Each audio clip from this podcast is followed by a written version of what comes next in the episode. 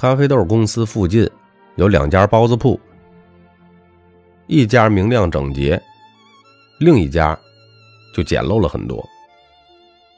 但他们无论是价格还是味道，都相差无几。刚开始啊，整洁的那一家包子铺生意很好。后来呢，人们都跑去了简陋的那家，当然也包括我。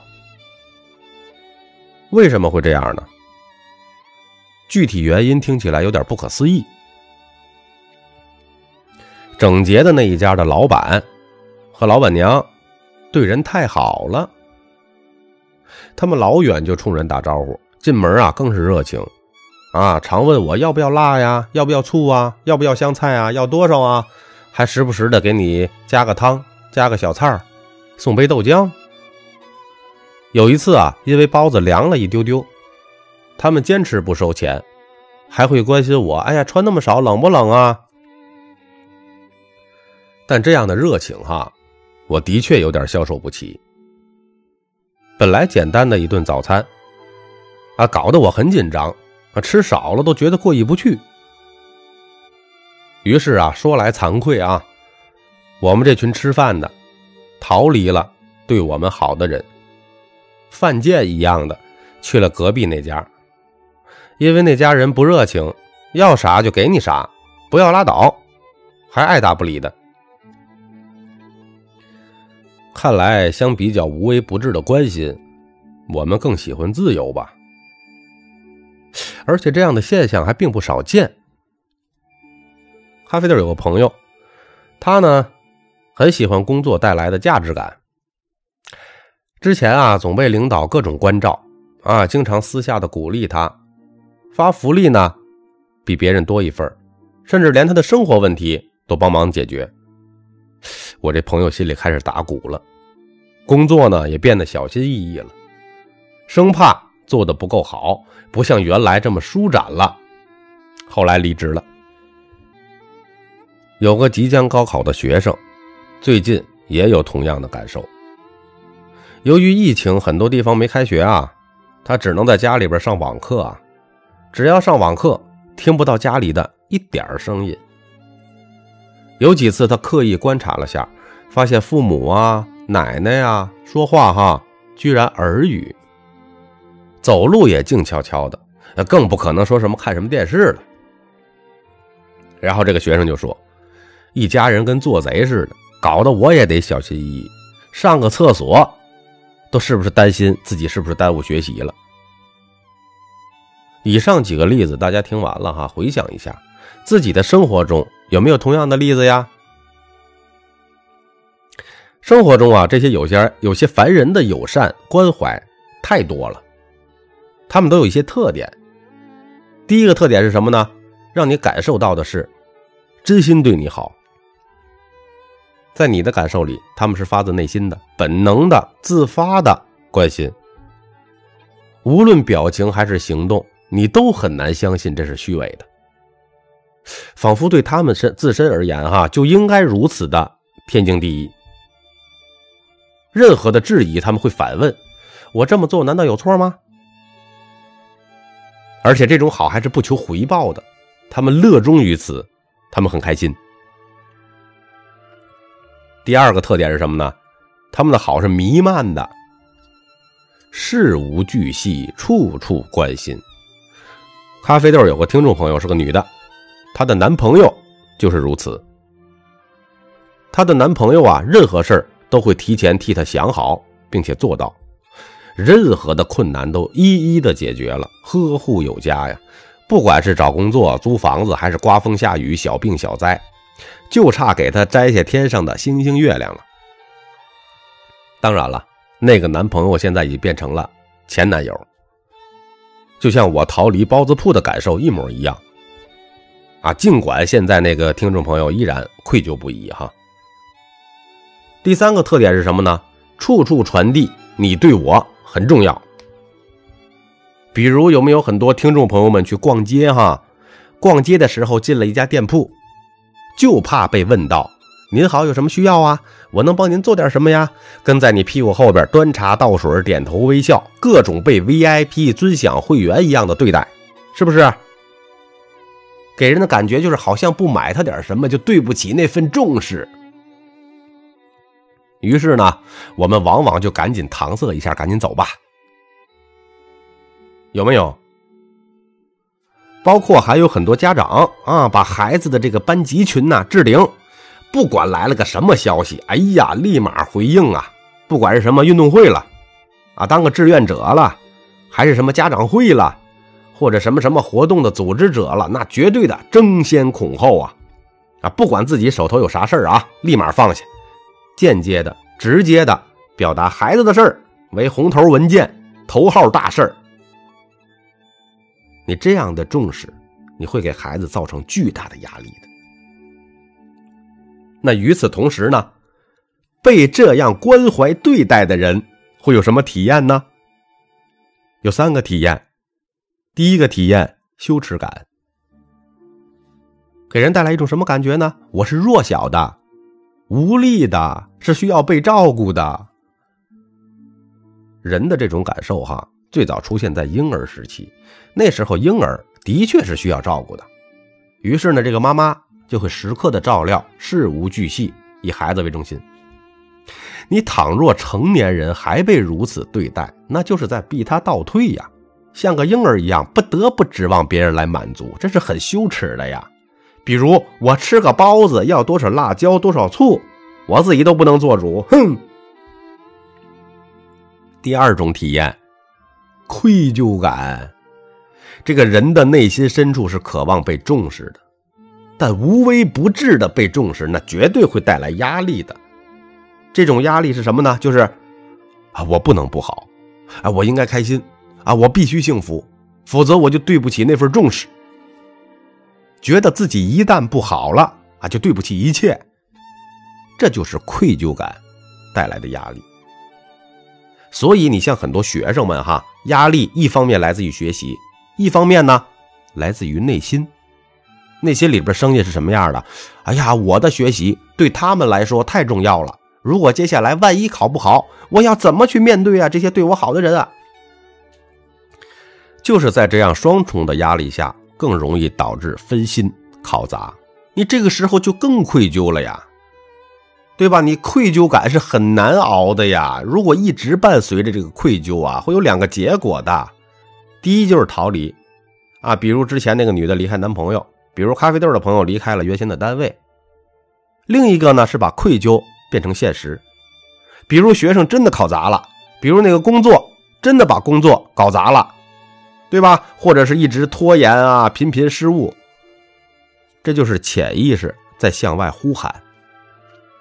你看，我就是没你想的那么重要，你不要再这样对我那么好了。他为什么会这样想啊？他就是希望能带来一些轻松啊。第三种体验，压迫感。被那么多人对你好来对待的时候，你属于自己的空间是被逐步压缩的。比如啊，我喜欢边吃着早餐边思考，那么思考。对我而言，就是某一个私密空间，而突然别人对我来了一句：“今天你怎么来的这么早啊？”你就打破了我的空间了，让我不得不应对包子铺老板的友善。我还得想我怎么回应啊？是微笑啊，还是寒暄啊？同样的道理啊，在一些学生们专注自己的世界的时候，有些个家长啊。对吧？孩子在那儿复着习，看着书呢。有些家长啊，非得找个存在感，非要主动一会儿递个牛奶，一会儿递个水果，你这就是一种压迫呀。这时候你的孩子不得不被打断，还得给你一些回应，说谢谢，或还是不搭理你呀。就算他决定不搭理你，他也是一种分心呢。他需要做决定，并且还要承担决定后的内疚。其实，在那一刻。他已经失去了自己当下的体验了，而由于这种好还是发自善意的，当事人即便感觉自己被压迫了，也不好说出来，很别扭，还不好直接拒绝，否则呢，就是不讲情面，不通情理，是不是？那么，为什么有些人要对别人那么好呢？那是因为这些人的潜意识有需要，都是为了自己。有什么需要？第一种，照顾别人的需要，没有任何要求回报啊，单纯的对别人好本身就是一种需要，满足自己潜意识的强大感、力量感、存在感。对别人好是需要力量和能力的，一个重度虚弱、严重挫败的人是没办法对别人好的。比如我刚才说的那个女的，她的前男友从各种照料当中获得了满足。有人能被自己照顾的很好，难道没点成就感吗？全家人小心翼翼的照料高考的孩子，难道家人们没觉得自己也很重要吗？嗯，第二种需要，补偿需要。什么叫补偿需要？补偿对他人的愧疚感。或许是觉得原来做的不好，伤害过孩子，对伴侣很恶劣，对父母不孝顺，等等等等，所以呢，要此刻多去照顾才行。但是他更不容易被意识到的是，其实这些东西。是对自己的补偿。假设举例子，你小时候没吃没穿，生病没人照顾，现在的你对你的爱人、对你的孩子就会加倍的关心。表面上你是在照顾他们，其实是把他们带入了童年的自己，把被照顾的渴望和缺憾放在了别人身上去满足。你这样就很容易。矫枉过正，你缺爱，就会去溺爱；你缺食物，就会把孩子养成个胖子；你没考上大学，就会更寄希望于孩子。第三种需要，就是利益交换，这很正常，但很隐蔽，隐蔽到双方都觉得这份付出是真心的，但事实上，你细细的觉察。也许不那么纯粹，也许你照顾爱人不过是希望他感激你，像你爱他一样的去爱你；也许你重视孩子是更希望他考个好大学，让你在同事面前更有面子。当察觉到这一些的时候，原本的单向付出就变成了双向的给予，你也更明白你的需要了。你可以更直接的表达，看看对方有什么反应，进行合理的预期，而不是一边的给予，一边的失望。当然，受到的反馈不一定如愿，但是充满真实啊。有朋友说，怎么样直直接的表达呀？比如之前说的那个女的，可以对男朋友说：“对不起，我做不到像你对我这么好。”比如一个考试的孩子可以说：“哦，我知道了，但我无法满足你。”这时候会倒推着你去想，那我可不可以自己满足自己？我可不可以用别的方式完成呢？这样一来，你们之间的关系就会更加的清爽和平等。有听到这儿，有朋友问了，那到底对别人是好还是不好？不会做了，别急啊。那对一个人怎样的好才是真的好呢？在这里，咖啡豆让大家记住一个词儿。叫做亲密间隙，在人与人任何的关系中有这么一个地带，它提供了一个安全的空间。这里有你和他，你们能够在彼此面前做自己，也能够互相的交织。这个地带就叫做亲密间隙。咱们说人话哈，就是一种恰到好处的距离。比如啊，孩子在睡觉，妈妈在看书；再比如呢。孩子在和小朋友玩，两个妈妈在不远处闲聊。此时呢，妈妈和这个孩子就形成了一种亲密间隙。孩子睡觉的时候睡得心安，对吧？玩的时候玩得开心，就说明妈妈维护了自己和孩子的亲密间隙。如果孩子玩游戏的时候，妈妈一个劲儿的喂他喝水，并各种指点该如何玩啊，各种叮嘱别弄脏衣服。你就破坏了间隙，孩子呢不得不拿出精力来应对母亲。咖啡豆前面这些个故事说到的种种的那种好，对别人的好，其实都是破坏了亲密间隙，占用了对方此时此刻的体验，而且还是以爱的名义让人欲罢不能。反之也一样，孩子想喝水却找不到妈妈，被噩梦惊醒，妈妈却跑了，这也是破坏间隙，只不过呢和上面是两个极端。所以说，在这些基础上，我们可以具体化出对一个人好的原则是什么呢？就是当对方有需要并向你表达的时候，这时候满足对方的需要才是真的对他好，懂了吧？保持一定的间隙，等对方有缩小间隙的需要，再去做一些配合。当然了，我还是要提醒你不要过度。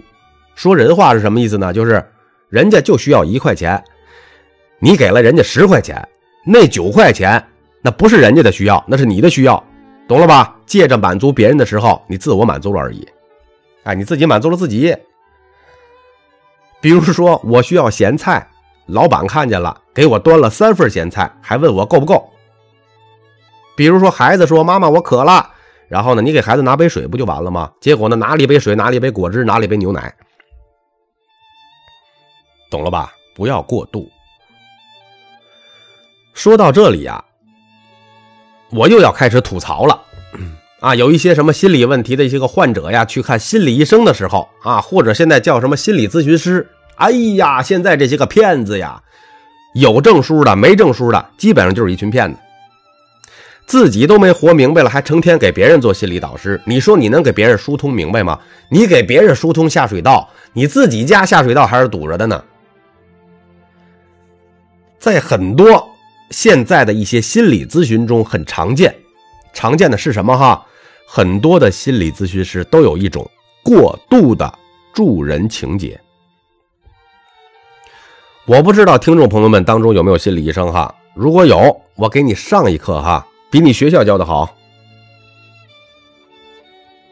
比如一个心理患者找你去了，心理患者一哭，你在这就递纸巾；一沉默，你就打破尴尬。一痛苦你就问为什么？我和你说哈，你的这些举动都是在破坏间隙，在进行了一种过度助人情节。那些心理患者的哭声引发了你的焦虑，你做这些动作是为了缓解自己的焦虑，不是满足患者的需要。保持间隙永远是先倾听，等对方有需求再满足就好了。否则，这些心理医生们，你自己先去看看心理疾病，然后再给患者们去治病，好吧？一般情况下，哈，如果想要对别人好，就需要三步，很简单。对方有需要是第一步，对方向你表达是第二步，你简单粗暴直接满足是第三步，就这三步。所以。但凡别人对你好到让你想逃，或者你对别人好到让对方想逃，都是在破坏你们的亲密间隙。这时候就需要沉静下来，思索这些感受，并按照咖啡豆所说的，寻根溯源。我是作者三百六十五天咖啡豆，如有一点点的收获，请您订阅、转发专辑，并来个五星好评，感谢您的收听。